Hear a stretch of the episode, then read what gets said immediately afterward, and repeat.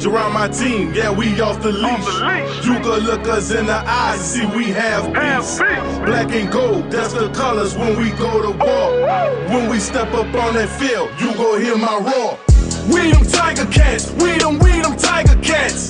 We them tiger cats, we them, we them tiger Yeah, cats. nobody hitting harder.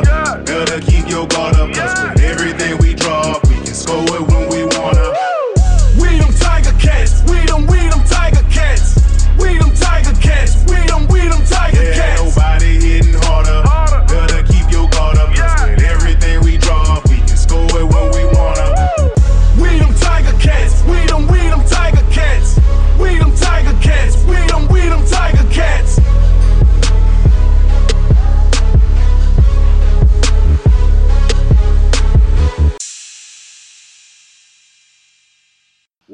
Welcome to Wee Wee. I'm Josh Smith. And I'm Mike Graham. Mike, I got to be honest with you, buddy. I am. I'm about three quarters hot right now. Uh, normally, we'll start off talking about some fun stuff. We'll do a t-shirt giveaway. We're going to save that to the end this week because this game on Saturday just it didn't break me in the sense that like I'm done, but you're up 17-3 in the third quarter at home against a team that hasn't moved the football at all and you lose in overtime like h- how did this happen Well, it's the Ticat curse of uh, third and longs. You know, it's, it's it seems like over the years they've been in the predicament of, uh, or or the, uh, you know, they've been happy to be in the predicament of having the team at third and twenty or third and fifteen, and they just give up these big plays every time. It seems. Um, you know, they were basically winning the whole game, and then it came down to that drive, and uh, they couldn't stop them. That's not to put the blame on the defense at all, which we'll get into. But uh, yeah, it was a it was a very disappointing uh, ending to the game, and uh, you pretty much called it. Uh, we were texting back and forth in the fourth quarter, and you said they're going to blow this game, and I was like, nah, nah, nah, nah, nah. They're not going to blow it. It's going to be fine, and uh, that's exactly what they did. i wanted to be wrong i just Mhm. you and I, I don't really buy into the momentum aspect i think that that's kind of overblown but it was third and 20 from the 28 yard line and there looked to be a half dozen defenders and eugene lewis just comes out of nowhere and catches the pass and i'm just like are you effing kidding me like Yep. And then they, they get a chance. You know, remind me of the uh, the last drive. It kind of reminded me of the drive that got them in field goal position in the Eastern Final in 1998. You know, a couple quick plays, Yep. bing bang boom, um, and a monster no way I- kick and a monster, monster kick. kick.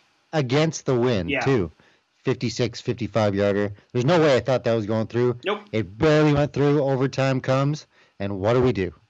How do we fumble the ball on a handoff? Well, I Like mean, all you had to do was like not gain any yards. We could have kicked the field goal and then you know held them to a field goal, and then we're in another fresh game. But I don't know how you drop that ball. well, I mean, he Sean Thomas Erlington, who we were talking about, he fumbled a touchdown. Yeah. Like he was walking in the end zone for the touchdown to put him up 17-3 and he fumbled it. And it just felt like this was the football gods being like, you got lucky on this one, but you're not getting lucky on the next one. You know what I mean? Like, Yeah. But this all comes down to me, and there is going to be some good things we're going to talk about. But the reason I'm hot is this offense is it's terrible.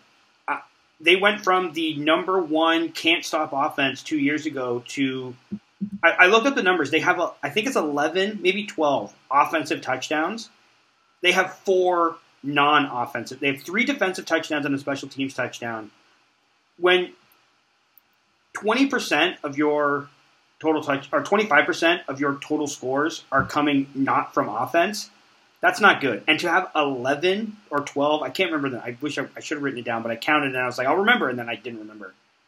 To have that few scores at after eight games, like if you add it all up, I think it's I think it's 15 or 16 total touchdowns. They're they're averaging less than a touchdown a game. How is that? Mm. And remember, they scored 32 against the Argos, so it's a lot of field goals. Like we, the, the kick to, to send overtime was the fourth field goal of the game for for Bertolet, and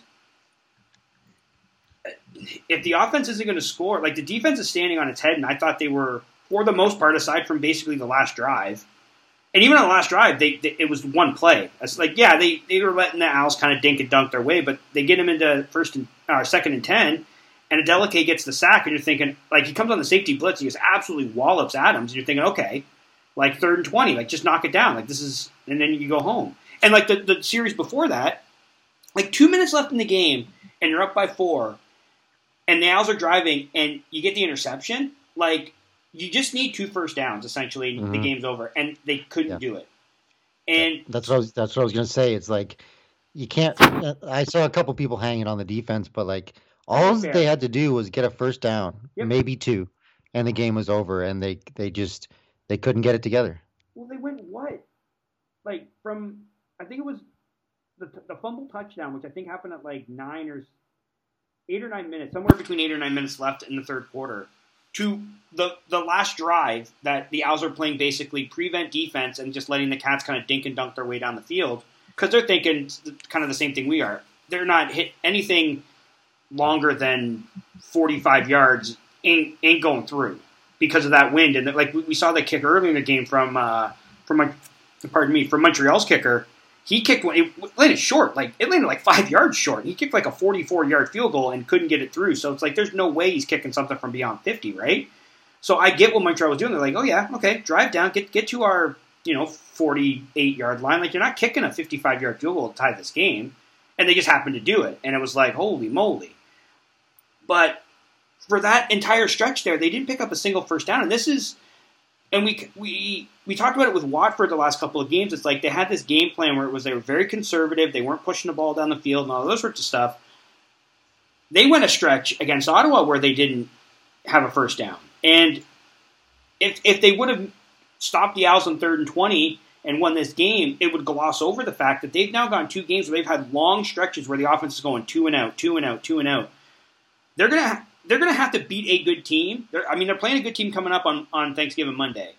And mm-hmm. they're going to have to beat a couple of good teams if they hope to win a Grey Cup. And with an offense that can't get first downs for a third of the game, you're not going to beat anybody. Like, you couldn't even beat Montreal. Montreal came in here as a wounded animal. Yeah, and their quarterback got wounded at half yeah. or before halftime. He comes back out and he's like He looks like Superman. He looks like Superman. He's like more healthy than he was before the injury. He's, you know, ducking and diving and juking around people and doing Vernon Adams things. And uh, I don't know, it was a very strange game. Um, you know, they came down to the ending, which was entertaining, but other than that, it was not that great of a game to watch. I mean, I was entertained because it's a Ticats game, and you know we care if they win. But if you're a casual fan, that's you know that was not not a great game. No, it was not. And Hamilton hasn't played a game that I would consider great for over a month. I think Labor Day would have been the last game that I would consider they played that was even remotely entertaining. And ever since then, it's been just a kind of a slug. Like the Calgary game was bad. The game against the rematch against Toronto was not good at all. The Ottawa game was boring. And this game was kind of boring. And like, I'm fine with boring games if they win. Um, mm-hmm. As a fan, but as like a casual viewer, like you said, like these games have just become like borderline unwatchable the offensive line is not good enough. And I I hate doing this because I, I don't like to call guys out, but Kay Okafor should not be starting at left tackle for this team. He shouldn't be starting at right tackle for this team. He shouldn't be starting for this team. He's just not good enough. Yeah, I mean, I, I, we've been seeing it all year long that, uh, you know, the left side of the offensive line is collapsing. He's just getting run over. He's he cannot block anyone. It seems. Uh, the one play I saw was the left tackle and the right tackle got completely yep. ran over, and they, it was just basically a sandwich on Jeremiah Masoli. So, I mean, there's there's some holes in this offensive line, obviously, and uh, you know, with Jeremiah Masoli back there coming off the injury, it's uh, he seems a little timid. Um, you know, when Dane Evans is there, he steps up in the pocket, he throws the ball, and there's some zip on it. Uh, with Jeremiah Masoli, not so much. No, and he hasn't looked good either. I, he doesn't get off scot free here as well. And as everyone who listens to this show knows, I'm I'm one of the biggest Masoli backers that there is. But he has been, and and you are too. I'm not I'm not I'm not saying you aren't as well. We're both kind of big Masoli fans, but Mm-hmm. He, he's played three games this year, and this offense has looked terrible in the three games. I mean, it, it's looked terrible almost all year, if we're being completely honest. But especially in the games that Masoli started, it's been. I don't know if he, if it's with him, if he doesn't trust what's in front of him. Like he was skipping passes in this one. He was sailing. Like yeah. he had Jaelon Acklin wide open and sailed one over him. He had Bralon Addison after he was scrambling around, wide open in the middle of the field, and it landed five yards in front of him. Like he's missing throws that two years ago, when healthy, he was just making. And if you, football's such a game that it comes down to a handful of plays, where if one team makes them, the other team doesn't. That's what kind of dictates the outcome. And there were some there were some opportunities here and Masoli missed them, and, and he's got to kind of wear the horns on that one. And it, it's not entirely his fault, no, far from it. Not. The fumble, the the offensive line, you know, there, there's there's Brandon Banks being completely invisible. Like what mm-hmm. four catches for 15 yards for the guy that was MOP to like what's what's going on with him and why isn't he in the game plan more? Like there's a lot of blame to go around for this loss, and it's just it's very disheartening because the defense is this. This is an all-time great defense that's being wasted. If I if I can be so blunt. Yeah, they gave up a third and twenty to, at the end of the game, and yeah, okay, they gave up the you know the game-winning field goal. But there's, I mean, that was you know, and uh, the CFL overtime is it's better than the NFL overtime, but I still think it's, it's flawed in, in some ways. Like you're almost guaranteed a field goal when you start the overtime period. I don't really like that, but that that's maybe another discussion for another day. But this defense, for the most part, has been absolutely outstanding. They, they got a uh, what, what, what was it? Two, three turnovers in this one, I think it was. They they Evans earned his paycheck with the interception that, that should have in, in a regular game should have ended the game. I, I just feel like it, the offense doesn't doesn't need to be fantastic. It just needs to be average. And yeah. with a defense this good, that's like allows like you score 20 points on him, you've done a really good job the last month of the season. I, I it just feels like this could be one of those defenses that we kind of forget to time because they don't ever win anything. You know what I mean? Yeah, it's like the opposite of 2012 or 2013, where yeah, the offense, the, the George Cortez year. Yeah, the yeah. offense was great, and the defense was terrible. Um, you know, there's still time to turn it around, but man, it's going to be tough. Like people were, you know, we'll talk about this later, but the people were speculating that the DeVier Posey uh, release might be, you know, free up some space and bring some off an offensive lineman in or something. But who's out there that you can just bring in? Like the only people I could think of, you'd have to trade for. So this this offensive line is just makeshift. It seems um, they're plugging in guys that can't play, like you mentioned with Okafor earlier. There's another guy that that's not very good on that line. There might be a couple other guys that haven't played well. And uh, I don't blame Masoli for being nervous if that, that's the case. You know, what the hell do I know? I don't know if he's nervous or not. It just looks that way yeah. to me um, because there's there's no time. There's no time to throw. He's coming off a major knee injury. Um, another one, and it could be the end of his career. So I don't, you know, I can't place blame on him for for uh, being a little nervous with that offensive line in front of him. I thought the offensive line played better when Okafor got hurt and had to shuffle things around. I think Revenberg went out to left tackle and I think they slid Jesse Gibbon in. I, I, can't remember how, how what they did, but I just thought the line it still wasn't great. Don't get me wrong, but I thought they played better once Okafor was out of there. So I don't know. I feel like that that's the one big change that I think has to happen. Uh, I, I don't know if there'll be a quarterback change when both guys are healthy, but from what we've seen so far this season, the offense is a little bit better with Evans in there. Although the last time he played, it's not like the offense lit the world on fire either. He, he scored 10 points against the Argos uh, before he got hurt. So there just seems to be something fundamentally wrong. And I, has has Condell's system been been figured out? Like, is we, we, we were talking. I remember before the season, like we were so happy, like oh my god, he had all this extra time. What's he cooking up? And what's yeah. he what he's cooking up seems to be pretty damn bland, if you ask me. Yeah, I, would have to agree. I mean, he just it's inconsistency with the running game too, and maybe it's because you know the offensive line can't run block, but they seem to do it pretty well in those games where David Watford was the quarterback. So, um, I mean, Sean Thomas Erlington tonight only had seven carries for 26 yards. They gave two to Addison. Uh, Masoli had three rushes, but it just doesn't seem to be a balanced attack right now. Um, they're they're chucking it, they're chucking it, they're chucking it, um, and it's just not working out. And again, they go away from those like Addison in this, uh, and we'll talk about him more in depth in a second. Um, using him in, in, a variety of roles, like you said, he had two carries. I mean, one of them he fumbled on, so that's not great. But using him in in, in that sort of hybrid role that we saw him in 2019, it could help. But where were the the jet sweeps? Where were mm-hmm. you know what I mean? Like those things worked so well against, and Montreal's got a good defense, but I don't think they have a great defense. I just feel like if if you if you stretch them at this at the at the edge, maybe that opens things up in the middle. I I, I don't know. Yeah. Like we're not professionals. We don't know the answer. We're just fans watching this, and it's just th- this reminds me of those really bad offenses from like the remember Joe when Joe Paopao was the offensive coordinator for this team, and it felt like every play was a three yard hitch screen, and it was just like they, they couldn't like it was when Jason Maas was a quarterback, and they just they couldn't do anything, and they were terrible and that's what it's, it feels like watching watching these guys this year. Like if, if not for some defensive touchdowns, we'd be looking at this team as one of the lowest scoring teams in the league. Like where are the screen passes to Sean Thomas Erlington? You know what I mean? Yeah. Like do they ever even do screen passes? Like those work. Every other team does them. Every other team in every other league does them. And you're and when they work, it's like it's a thing of beauty. They never do them.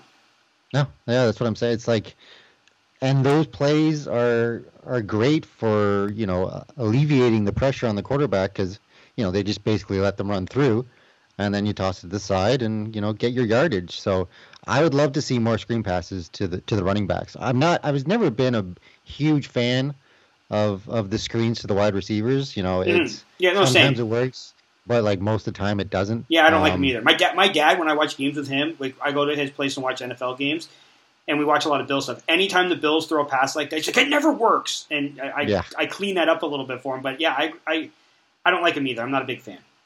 Yeah, so we're both not big fans of the wide receiver screens, but it, the the running back screen seems to work quite a bit in the CFL. Uh, let, us try some of that. Well, and what it does too is that it forces the defensive line to think.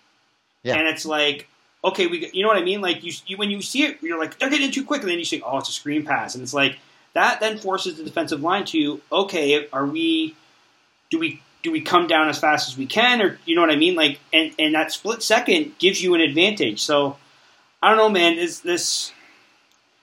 I, I don't know. It's just it's just bad. This this offense is just bad, and I I don't know if there's there's any fixes. Quite honestly, it just feels like we might have to put up with kind of 2017, 24, 21 type games where the defense just stands on its head for 60 minutes.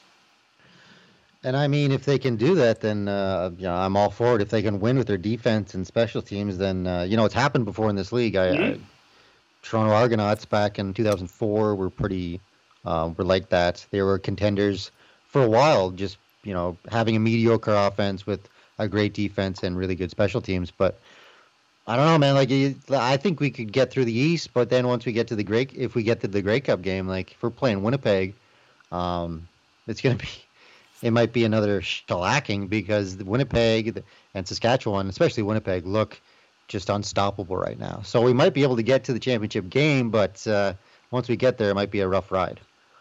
Here, here's here's my sliver of hope for that. Two years ago, who looked unstoppable going into a Grey Cup game and they got absolutely hammered by, an, by a tremendous defense. So, I mean, until the game's played, uh, I'm always yeah, going to hold out hope. But uh, yeah, I, I, I, as we sit here now, I absolutely agree with you. Right now, I, I don't see anyone stopping Winnipeg. But at this point of the season, two years ago, I would have said I don't see anyone stopping Hamilton, and then Winnipeg did exactly that. So who knows? Um, there's one more thing, bad thing, and then we'll get to the to the very very little good stuff that we have to say from this game. In-game interviews.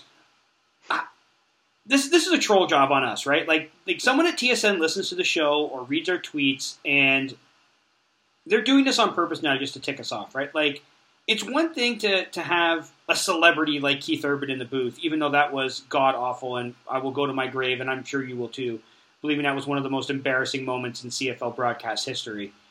Mm-hmm. And then there's the those owner interviews that they did. They did with the new guy in Montreal, the new guy in BC, and it's like they're not good, but at least I can go, okay, well they're trying to, you know, get the fans who aren't at the game familiar with these new guys who are supposedly excited about being part of our league. And then you do an in-game interview with a frigging, and I had to really bite my tongue on that one, member of the panel. They're doing some talk about this being the 20th anniversary of the 01 Bombers, who went 14 and 4 and lost in the Grey Cup, and Khari Jones won MOP. And mid-game, they're doing an interview with Milt Stegall, who does his Milt Stegall thing where he's like, "Well, I made Khari great. He didn't do anything for me," and I, he's saying it tongue in cheek, but it, I also think he kind of believes a little bit of that because he's definitely got one of the bigger egos of any CFL player I can think of. What? What? Why? Just why? Like th- these in-game interviews are bad enough, but now you're doing it with people who we literally hear talk about these things at pregame, at postgame, at halftime why not do a sit down interview and do an eight minute little piece that you can do on a pregame show or the halftime show? Why are we doing this in the middle of the friggin' game? And now we're doing it with members of the panel. Like this, this is a bridge too far for me. Like this, this was, this was embarrassing. This was, this was bad. Yeah, I think that the best thing you could do if you wanted to honor the the bombers from 2001, you know, it's like make a little 10 minute documentary or something. Mm-hmm. You know, you have the guys available to you. You get Milt, you get Khari. You know, there's probably lots of guys that go grab Troy. Westwood. Like there's a number of guys that would talk about that stuff. Yeah, I mean, it doesn't make any sense. It's it is like they're trolling us, and maybe it's my fault because I went so hard at uh, TSN about the the Keith Urban interview. You know, they just they're just sticking it to me now, and you're and you're feeling the wrath as well. But I'm taking the I- shrapnel, I just but I'm, no, it. I'm. You know what? I'm not taking the shrapnel. I'm right beside you in this. I'll take the bullets for this. Dude, this is awful. This is Mhm. this. Could you again? I I don't like comparing leagues to leagues, but could you imagine any other professional sports league in North America doing this? Like they don't do this during CPL games that I watch on One Soccer. Mm-hmm. You know what I mean? Like they don't they don't do this during the NBA games. They certainly don't do this during the NFL games. What what entertainment value do you think TSN must see a reason for doing this? They must think fans want it. Yet every time these things happen, my Twitter timeline is flooded with they're doing another bloody in-game studio interview. Why are they doing so? No one likes this yet. They keep doing it. It's it's mind-boggling. yeah, they just don't seem to care, do they? I mean, you're right. I don't see any other leagues ever doing this. Like, may, like maybe occasionally something like there's like a big celebrity there. I remember I remember Snoop Dogg being interviewed in the in the booth at an Anaheim Ducks game years ago. But I mean, it, it, the frequency of the in-game interviews during CFL broadcasts is just ridiculous. Speaking of Snoop Dogg, sidebar. How about that Super Bowl halftime show? Yes, very good. Holy Very good. smokes! It's Although like it's, I don't really rap live, just isn't. it's not the same. I get it, but Yeah, but still. a Super Bowl in Los Angeles, and you get Dr. Dre, Snoop Dogg, Eminem, Kendrick Lamar, and Mary J. Blige. Like Mhm. this is this That's is the. Super Bowl halftime of my dreams. Yeah, it's up there. It's definitely up there for me too. And uh, you know, it, it beats anything that I can remember. You know, usually it's some pop star that uh, doesn't interest me at all. But yeah, this should be uh, this should be a fun watch. Yeah, the greatest Super Bowl halftime show I think of all time is Prince. Him shredding in the rain, I think, is iconic.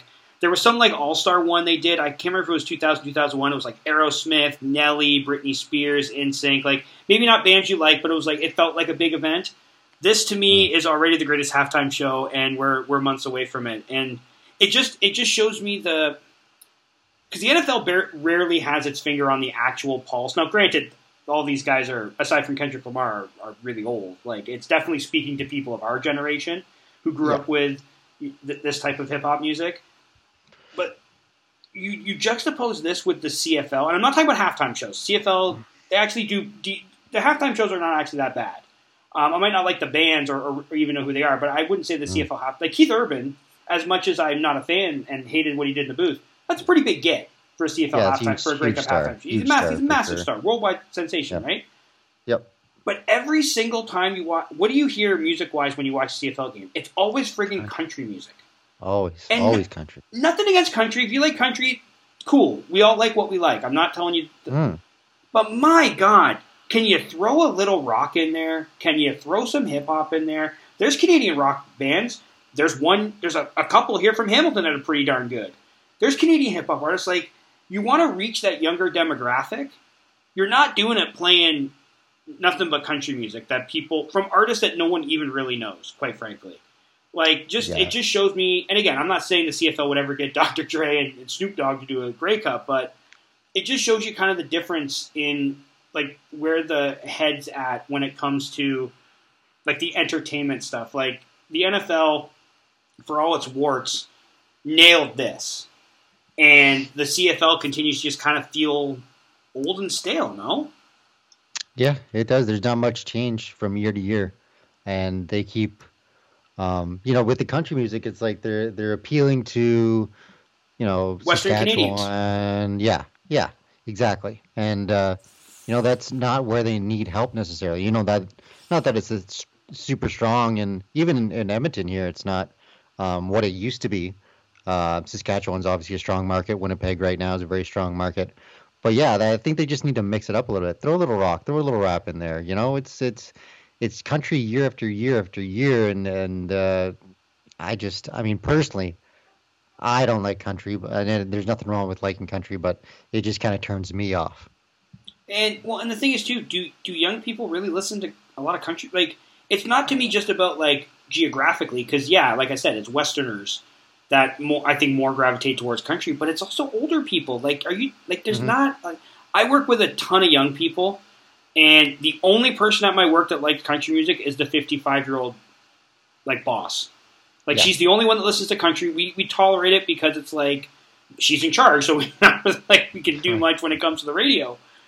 But no one, no one younger than 50 really. And I, again, I'm generalizing, of course, but that's not the music of, of young people. And like you know, far be it for you and I. And I don't, I don't know, I don't, I don't even know what is the young. Music. well, that yeah, that's like fair. anymore.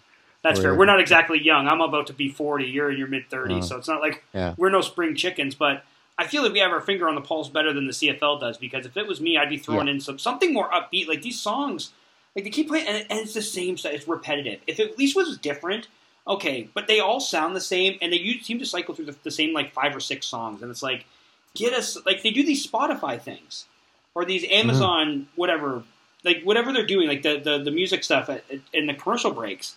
It's always yeah, the country music. relationship goals. Yeah, oh Relationship goals. It's like the worst. Uh, It's so terrible. It's so bad. What was, what was the song? What was the song from the third and one from the Gun song? Who who was that Uh, by? that, that was the Reklaws, I think. Yeah, that was awful. That Yeah, was an awful song. I like the one this year better than the Reklaws one. You know, uh, what you're made of or whatever. Like that's okay, but it's still Yeah, like, that's okay. Country. It's okay. But yeah, I don't it- mind it. It's just it's too much goddamn country. Okay, uh, we went way off topic there. Uh, what were we? Oh, we're going to talk about some of the good things from the game. Um, Right. I want to talk about Cariel Brooks. Uh, I mean, we talked about how good the defense is, but I want to mention him specifically uh, because I think he is maybe the most underrated player in the CFL. He's a guy that no one ever talks about, and it's all. It's a lot of times it's because he plays in this defense that has a lot of big personalities. They had Delvin. He was playing beside Delvin Breaux for a number of years, and he's playing on the same defense as Simoni Lawrence. And you got guys like Dylan Wynn and Ja'Gared Davis and Ted Laurent, and they kind of occupy a lot of the oxygen. Simoni especially, like the guy's I mean, Simoni's great. He was great in this one too. Shout out to Simoni for being awesome on, in this game as well. But there's so many other like, not necessarily bigger names, but I guess that's a, another way of putting it. Like, kind of more well-known people. And I think Cariel Brooks just flies under the radar. But for my money, he's one of the best boundary halfbacks in the league. He's tied for the league lead in interceptions. He got one in this game. It was a gimme, frankly. You know, basically it was like fielding a punt. But I think he's he's been in the league now. I think four years. He was an All Star in 2018. Should have been an All Star in 2019. Is having an All Star caliber season this year, and no one ever talks about him. So I just wanted to give him a little love because I think he's one of those guys that really, like I said, flies under the radar because of all the other talent that is on this defense. But he, he deserves a shout out because I, I thought he was good in this one. I think he's been tremendous all year, and I just wanted to bring him up because we probably will once again forget to talk about him when he has a, you know, when he has a typical Cariel Brooks game where he shuts everybody down. Yeah, he's tremendous. He's a tremendous uh, DB, and you know, I thought I thought the run defense was great as well in this game. Uh, you know, I, said last week on the show that we had to hold William Stanback, you know, keep him in check, and they did a pretty darn good job. You know, he had 12 carries for 59 yards, um, basically took him out of the game. Uh, Vernon Adams had to had to win it with his arm, and unfortunately, that's you know he was successful with that, but uh, the run defense was once again really really stellar this game. Yeah, I agree. I think Stanback now is 100 total yards rushing in the two games against the Ticats, which is 50 yards a game. He averages over 100 yards rushing a game. So Hamilton Yeah. has done a tremendous. And considering the last time, remember the first game of the year when they were talking about well, last time these two teams played in Montreal, William Stanback Mhm. had 200 yards rushing. Since then, he's been a, a not a non-factor, but they've really shut him down, and I think that speaks to uh, to how well again this defense has been. If we can just get this offense going, I, I think this team could be heading in the right direction. We are going to hand out a player of the week, and it's the one guy we that I, I, I think hands down the best player on the field for the Ticats in this one. Uh, Bralon Addison, his return to the field uh, looks like he didn't miss a step, did it? No, not at all. He was the most involved receiver in the game. I mean, he had uh, seven receptions for 73 yards, uh, along of 21. He ran the ball a couple times as well. So he, he looks like he didn't miss a beat uh, after all that time off. Yeah, Yak Man, I'm starting to call him because he's just always with the yards after catch. Every time he, he, he gets the ball in his hands, it's not first contact that brings him down. He's always getting more. There was one catch. It might I don't know if it was as long, but it was it's like he dragged like three or four defenders for like three or four yards. It was it's just so nice having him back and I think if this if he can be this good and maybe this will unlock the rest of the offense because when he was going because in the first half when he was getting in, involved the offense was doing a decent job. They they scored 17 Yeah. points. They were they, they were running away with this thing essentially, and then all of a sudden the offense gets bogged down. Addison kind of becomes a non-factor.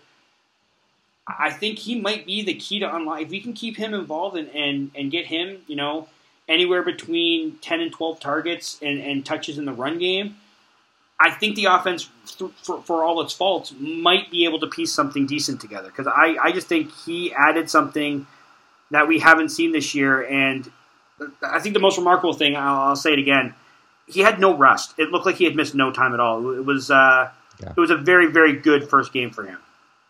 Yeah, and were, I was hoping that you know him being back in the lineup would kind of open up things for Brandon Banks, but once again, um, you know, he had 15 yards. Yeah, He's just I don't know what's going on with with Brandon Banks if he's hurt or they're just he the the, the offense just isn't looking his way right now, and it's it's quite disappointing because we know what he can do on the field. Yeah, it's got to be defenses are keying in on him and basically Yeah. saying, especially with the younger receivers, your Stephen Dunbars, your Tim Whites, saying beat us with your rooks. And I mean, Dunbar had a had a big catch that set up the the touchdown, the Erlington fumble touchdown.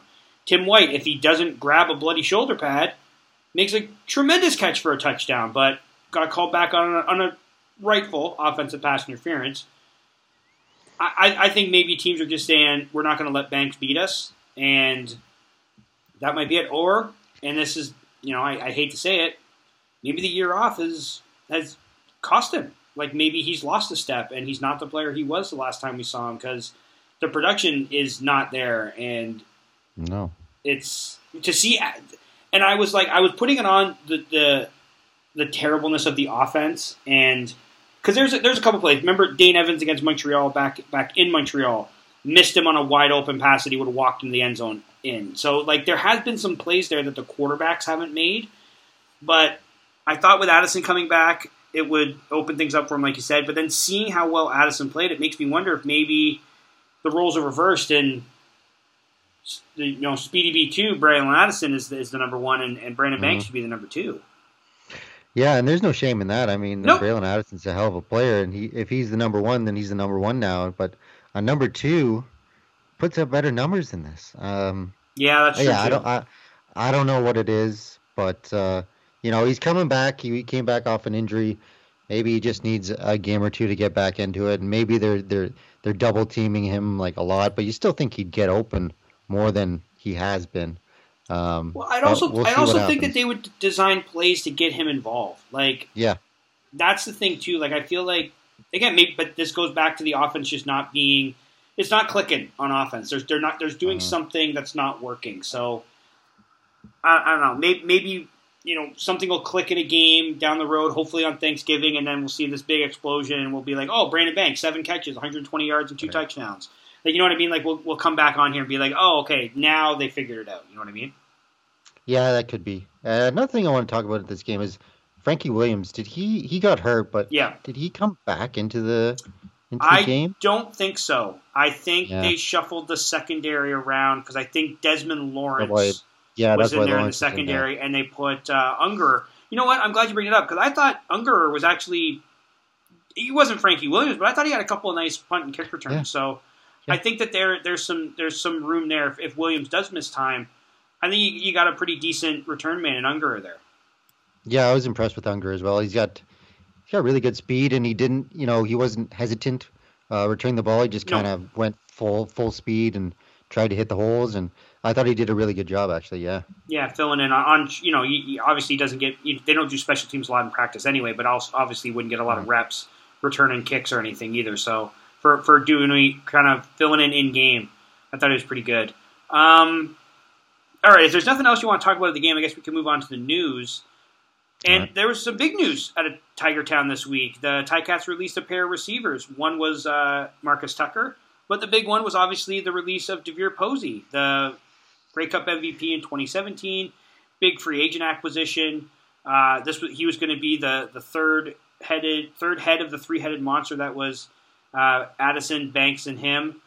Never saw the field for the Ticats. Signed in 2020. Obviously, there was no season. Re-signed uh, an extension before hitting free agency in 2021. Suffered an injury in training camp. The Ticats like some of the younger guys they got. They went with them. Posey's now on the street. This whole kind of DeVier Posey saga kind of encapsulates maybe again I I don't think the signing was bad. I think when it was announced, it was like okay, this is this is going to be pretty good. That'll be pretty fun. But it it was a luxury signing, not a necessity. And I mean, I guess it was a little bit more of a necessity when Addison had signed because initially they initially they signed him because Addison was gone, but then Addison comes back and they still re-signed him. It, it felt like kind of overkill, maybe a little bit but we never see him hit the field. And you kind of wonder, like, what if they would have gone somewhere else? What if they would have tried? What if they would have taken the money they would have given him and, and added that to Ryker Mathews check? Mm-hmm. Maybe he'd still be here. So I don't know. I'm, I'm kind of. It's hard to make sense of when he he never plays for the team. Like, kind of his like why he they even brought him in. You know what I mean? Yeah, I would agree, and we talked about this before that you know bringing in a guy like DeVier Posey is great when um, you know, have an offensive line that can block for your quarterback and you can get him the ball. But uh, you know, losing a guy like Ryker Mathews, and then uh, you know, obviously they were just overconfident in their draft picks. You know, the young guys on the offensive line, they thought they could plug them in and uh, everything would be fine and we'd have all, all these weapons, but that's not how it worked out. So it's really disappointing to have a guy like DeVier Posey on the on the roster for you know two years, um, a year where we didn't play, and then this year and uh, you know we don't see him play at all. He gets released. We don't get anything for him. Not that I would expect to get anything for him. It just doesn't work that way in the CFL. But but yeah, it's uh, it makes you scratch your head at that signing a little bit. Yeah, it just feels like. And look, I understand circumstances change, and the young players stepped up. Dunbar in particular, like there was there was going to be some difficult decisions to make in who to sit and who to who to keep and at the end of the day, it's a salary cap league, right? And maybe the money saved. I know a lot of people are like, "Oh, they can the money they saved on Posey, they can go and sign an offensive lineman." But who? Who? Yeah, who? like, and and the thing is too, are they going to trade for someone? Because now you're giving up assets. Because you're not just because everyone I, everyone say, "Oh, go get Derek Dennis, go get Derek Dennis." Well, Edmonton's made it pretty damn loud and clear that they're not trading him for nothing. So mm-hmm. you got to give him something. And so now you're you're adding to the losses. You know what I mean? Like you've already paid yeah. Posey for seven games, and now you're. I, it just feels to me like it was. Again, I, I'm not saying it's nothing against Posey, and I don't think the signing was a bad signing. It just feels like it was the wrong for what this team needed. It was the wrong signing. Does that make sense? Yeah, I, I totally agree. Um, it was a sexy signing you know, in the offseason, you know, we had DeVier Posey. Holy crap, Banks, Posey, Addison. But I think it would have been it would have been fine with uh, Banks, Addison, and uh, Acklin as your top three guys. So, you know, in retrospect, it, it wasn't a good signing, but uh, you know, just the way it goes sometimes. Yeah, well, and that's the thing too. That does this team have a hard time recruiting receivers because they seem to recruit some pretty damn good ones. I, Addison was brought into the league by the Argos, but they poached him when the Argos cut him, and, and look what he's turned into. And Banks, they brought into the league. Acklin, they brought into the league. These Mhm. Dunbar looks not necessarily like a star, but a solid contributor. And you go back all those years ago, you got Luke Tasker and you got Bakari Grant and Chris Williams, and like the the list of guys that the Ticats throughout the last decade plus at receiver, especially, have they've been able to find and utilize. Signing a free agent receiver feels like it should be kind of low on the priority list. No, Yeah, I, w- I would agree. You know, I, won't say they're a dime a dozen, but uh, uh, they've been able to find talent over the years, unknown talent that comes in and, and lights up the league. So, yeah, you don't really need to go out and sign, um, you know, proven receivers uh, to fill up your roster. You just need to find the guys that are that are out there not in the league right now because there's a ton of them. There's a ton of them out there in the states and even in Canada. Well, there's one that's no longer free, and that is Duke Williams. Uh, he signed with the Saskatchewan Roughriders earlier today. There was some chatter amongst Ticat fans, because there always is when a big name comes available, uh, that the Ticat should sign him. But, I mean, I never thought Hamilton would have been in on him. This doesn't really make any sense for Hamilton. No. They just released DeVier Posey to sign Duke Williams, who's they're going to pay more money to. Like, it's, Can he block? Yeah, yeah. I mean, he's a pretty big dude, but I don't think he can play offensive Yeah. line. Yeah. Um, he was with the Buffalo Bills in the NFL for a couple of years. Uh, played in some playoff games with them. Uh, played in some regular season games. I think he caught a game-winning touchdown from Josh Allen in a game uh, a few years ago. Uh, but now he's back in the CFL. Was the leading receiver in the CFL when he left a couple seasons ago. Pretty good signing by the Riders, who have no problems in their receiving. They got some pretty decent receivers there. What do you make of Duke coming back to the CFL? I was kind of surprised he was with the Rough Riders. I, I don't know why. Um, maybe I maybe I thought Ottawa, but you know, with the guy who runs Ottawa, you, you know, you probably Well, to- he probably offered him forty cents and a bag of Yeah. peanuts, and he said no. yeah, exactly. That's what I was getting to. I'll give you a coup- Uh, I'll give you a coupon to Beaver Tails and a, and a free a free tour of the of the Parliament, and it's like Yeah. Parliament tours are free already, Marcel. Exactly. you just snort. I snort I got you on that one.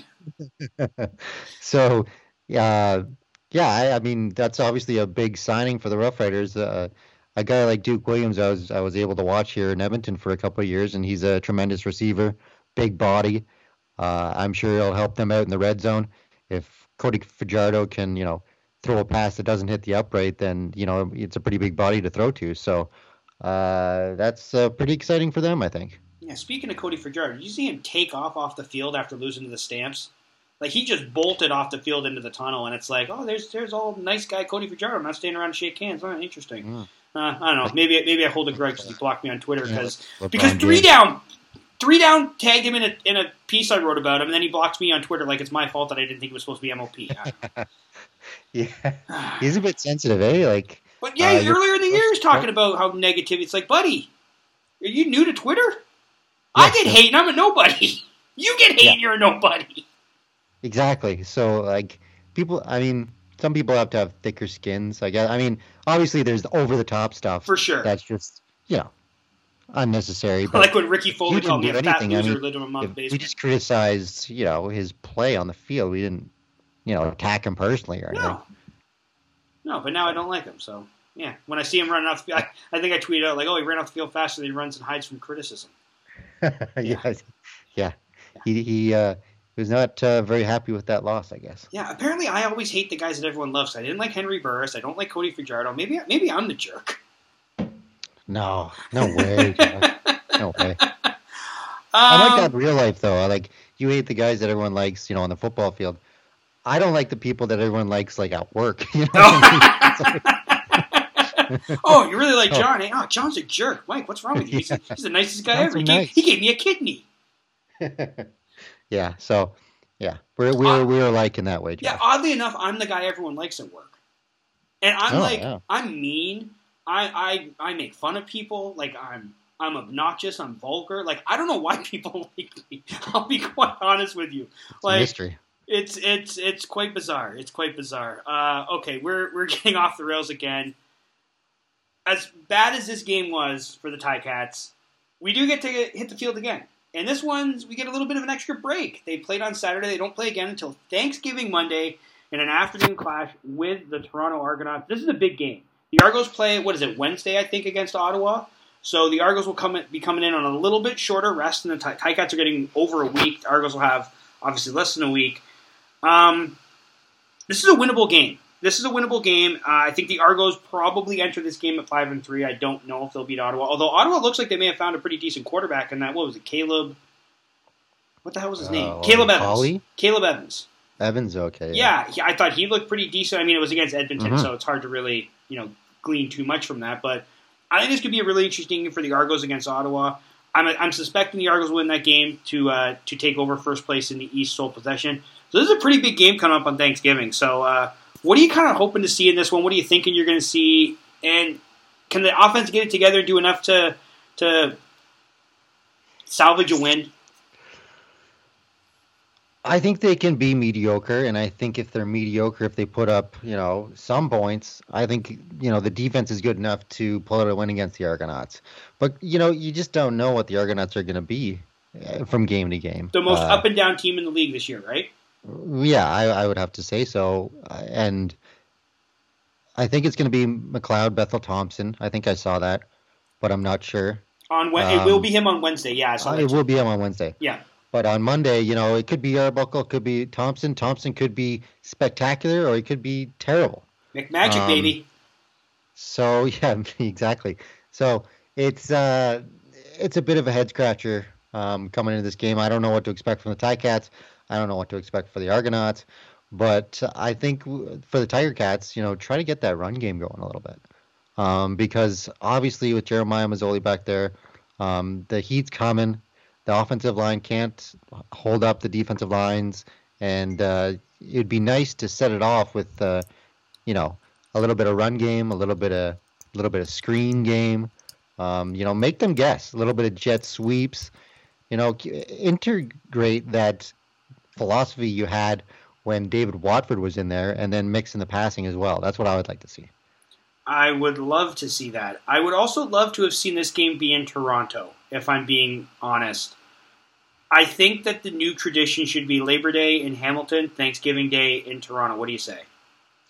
That that makes sense. That makes sense. Make it every year, and uh, yeah, try to get some some Argonaut fans out because they they if you do it every year, it's a tradition, and they'll they'll know that there's Thanksgiving Monday football. So I think it's a great idea. Well, I think I think the CFL should also be attacking this day as like this should be the second Labor Day. Like this should be the second biggest weekend of the Mhm. CFL. I guess third. Grey Cup weekend, Labor Day weekend, and then right smack dab in the middle we get Thanksgiving. And I think that that should be another sort of tent pole event for the CFL.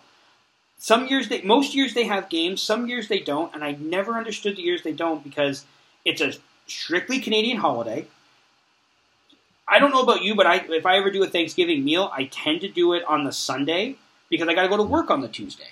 So people are staying home probably with they can't go. Everything's closed, so they can't go anywhere. Oh shoot, there's a football game on at one o'clock. Oh, there's a fo- I think I think this year I think this game's at four. But anyway, you do a game at one, you do a game at four. You make this the the second big regular season tentpole weekend, and I I think you got a stew going.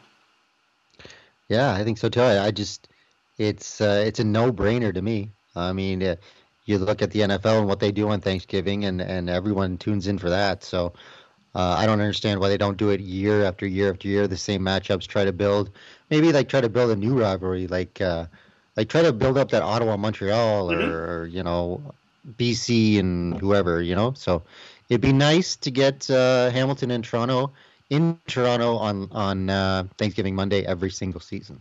Well, I think it would also be a good game because if you get, I think the Argos. The only reason I say the Argos and the Ticats is because you do it in Toronto, you do it at one o'clock. You can get a lot of Hamiltonians traveling to Toronto for because even on a work day, if this game was at one o'clock in Toronto, even with having to go to work next day, you're home even with terrible traffic. If you live in Hamilton, at worst by like five thirty six, and it's Yeah. like that's more than enough time to come home, decompress, and then get ready for work the next morning. So it just feels to me like this is this should be like I said the second biggest weekend of the regular season for the Mhm. Canadian Football League. I think you should do you do the Labor Day stuff, you do Thanksgiving stuff, and maybe maybe you do start maybe maybe you do make it Ottawa and Montreal, or if if it ever comes to pass, you do BC and the Atlantic Schooners. Like you know what I mean? Like build up these rivalries and and use this day where Canadians are sitting home picking their butts. Let's let's, let's give them some entertaining football. Now this year, football might not be so entertaining. It hasn't been. Hmm. I know everyone was going gaga over the, the two endings to the games on Saturday, and they were tremendous endings, but it wasn't exactly still not you know full great games. Especially the Ticats game Yeah. was not very good. But the endings, the endings, what everyone remembers. It's just like a movie. If the ending is great, people leave a movie going, "Man, what a great movie!" Even if the first hour and a Mm-hmm. Half sucked, if the last fifteen minutes blows your mind, you're going to remember that as a good movie. And that's that's sort of what the Ticats and Als game was. It was it was a slog to get through for the most part. Like I got texts from friends being like, "Are you watching this shit show? Are you like Mhm. get gifts of, of people falling asleep on the toilet?" I think at one point I said, uh, "This is about as interesting as listening to fleas take a dump." Like it was it was a bad game, um, but you get that that ending where you got the Als going down, converting a third and twenty to score a touchdown. You get a fifty-five yard field goal. It goes to overtime. That's classic CFL, and that's even if the rest of the game stunk. The last you know four minutes were out of this world. People are going to start talking about how this is the great CFL of old, even if it wasn't necessarily true for sixty minutes. Yeah, and they they always they've been using that stat for years and years. The last three minutes Oh, games yeah. have been decided, but that doesn't mean it's a good game. Like No. it, it, it just doesn't. And I know that that's how they're trying to swing it, but it, that's just not the case. So um, I thought the Calgary Saskatchewan game was better than the Yes. Ticats Alouettes game, um, and I thought last weekend's games were pretty good besides the the Ticat game. Um, but yeah, overall it it hasn't been it hasn't been that elite entertaining CFL football that we're used to. No, it's getting better.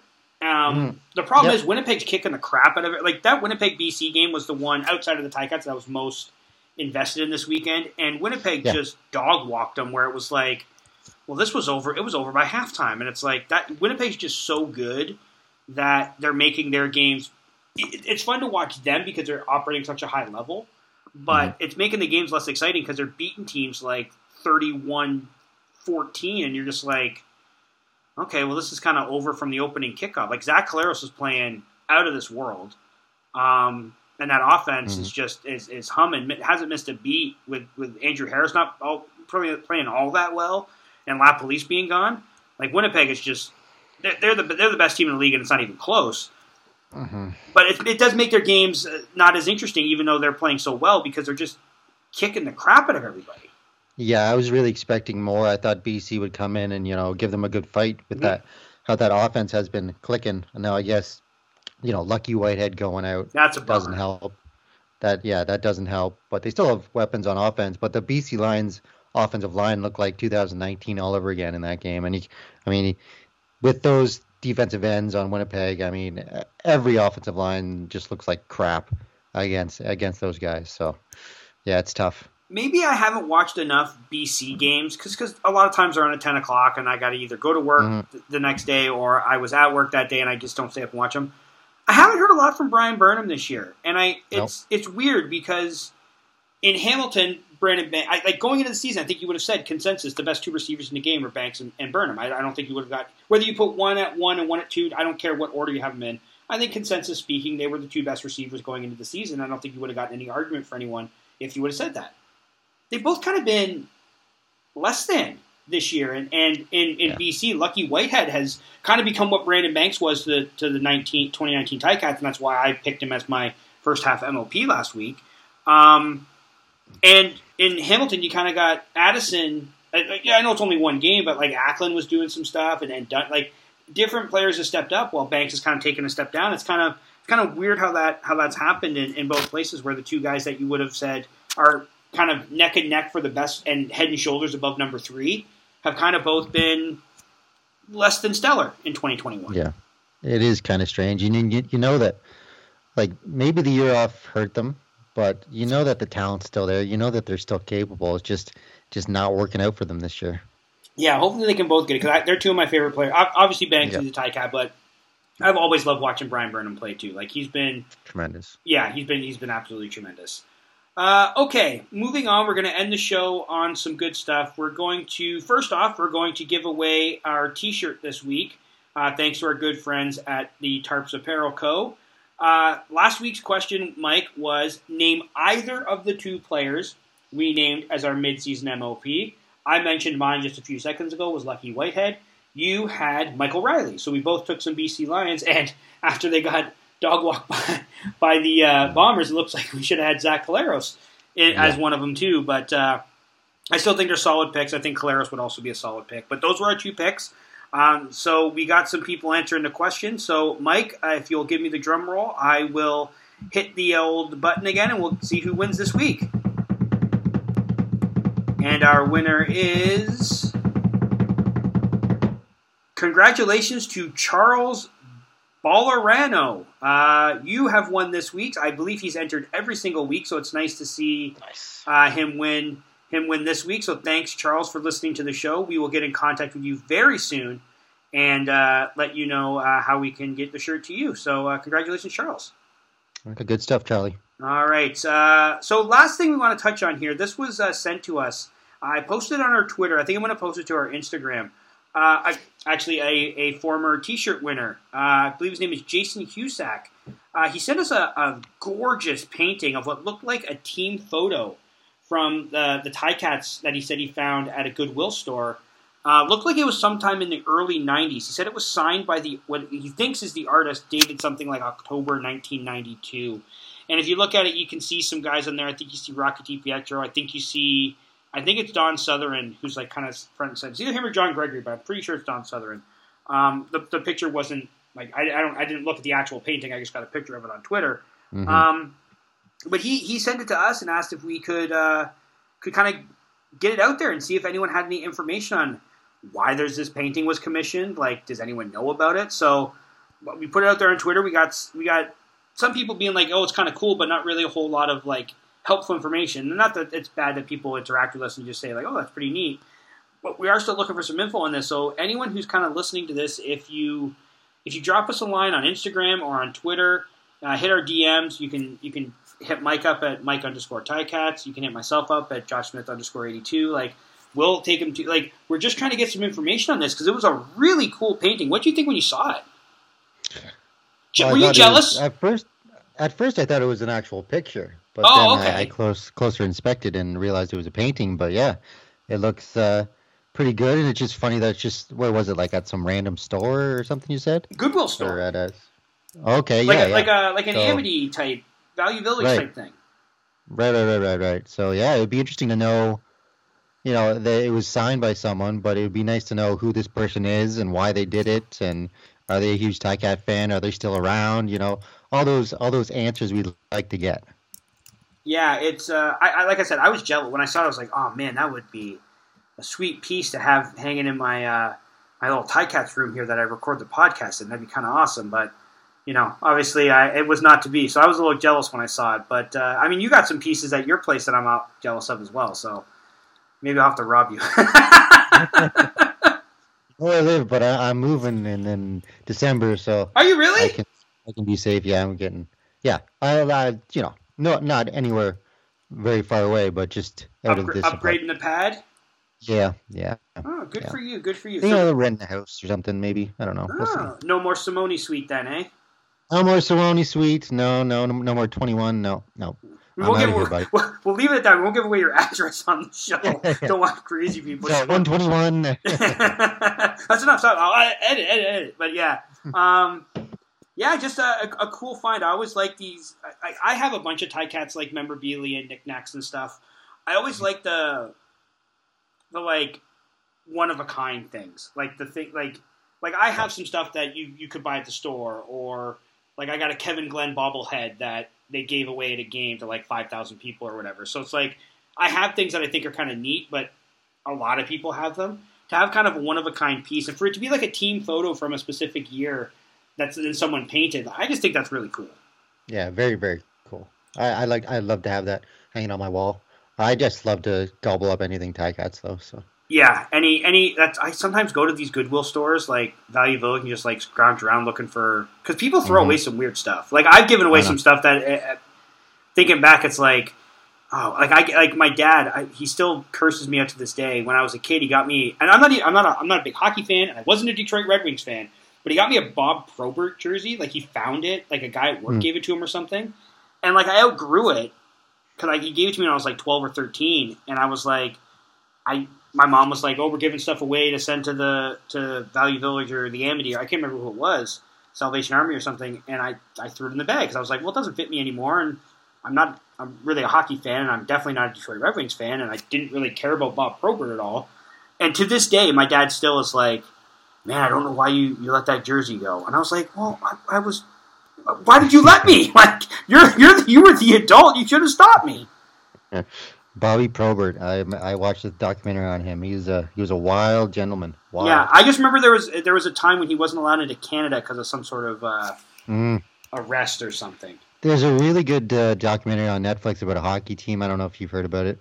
It's like this mobster um, buys his son, his 17 year old son, a professional hockey team. It, it's wild, Oh, just man. wild. I wish It's, I was. Un, it's like a series of uh, sports documentaries. Uh, crap, I can't remember. I think it's I can't remember what it's called, but But it's on um, Netflix. It's on Netflix, and it, it, the the interesting thing about it was this 17 year old son when he was a kid. Anyways, I'm we're getting way off topic, but it was like the peak of the Attitude Era, right? And Okay. his his mob dad got The Rock, Triple H, and someone else to come to his birthday party when he was like 10 years old or whatever. Can you imagine? Oh my god, I, w- I would be happy with a rock impersonator showing at my birthday Yeah, party this year. Exactly.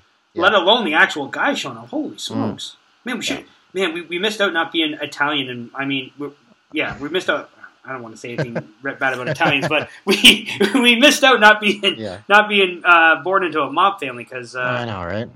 Darn. I mean all the murder might, might might dissuaded things, but but you know.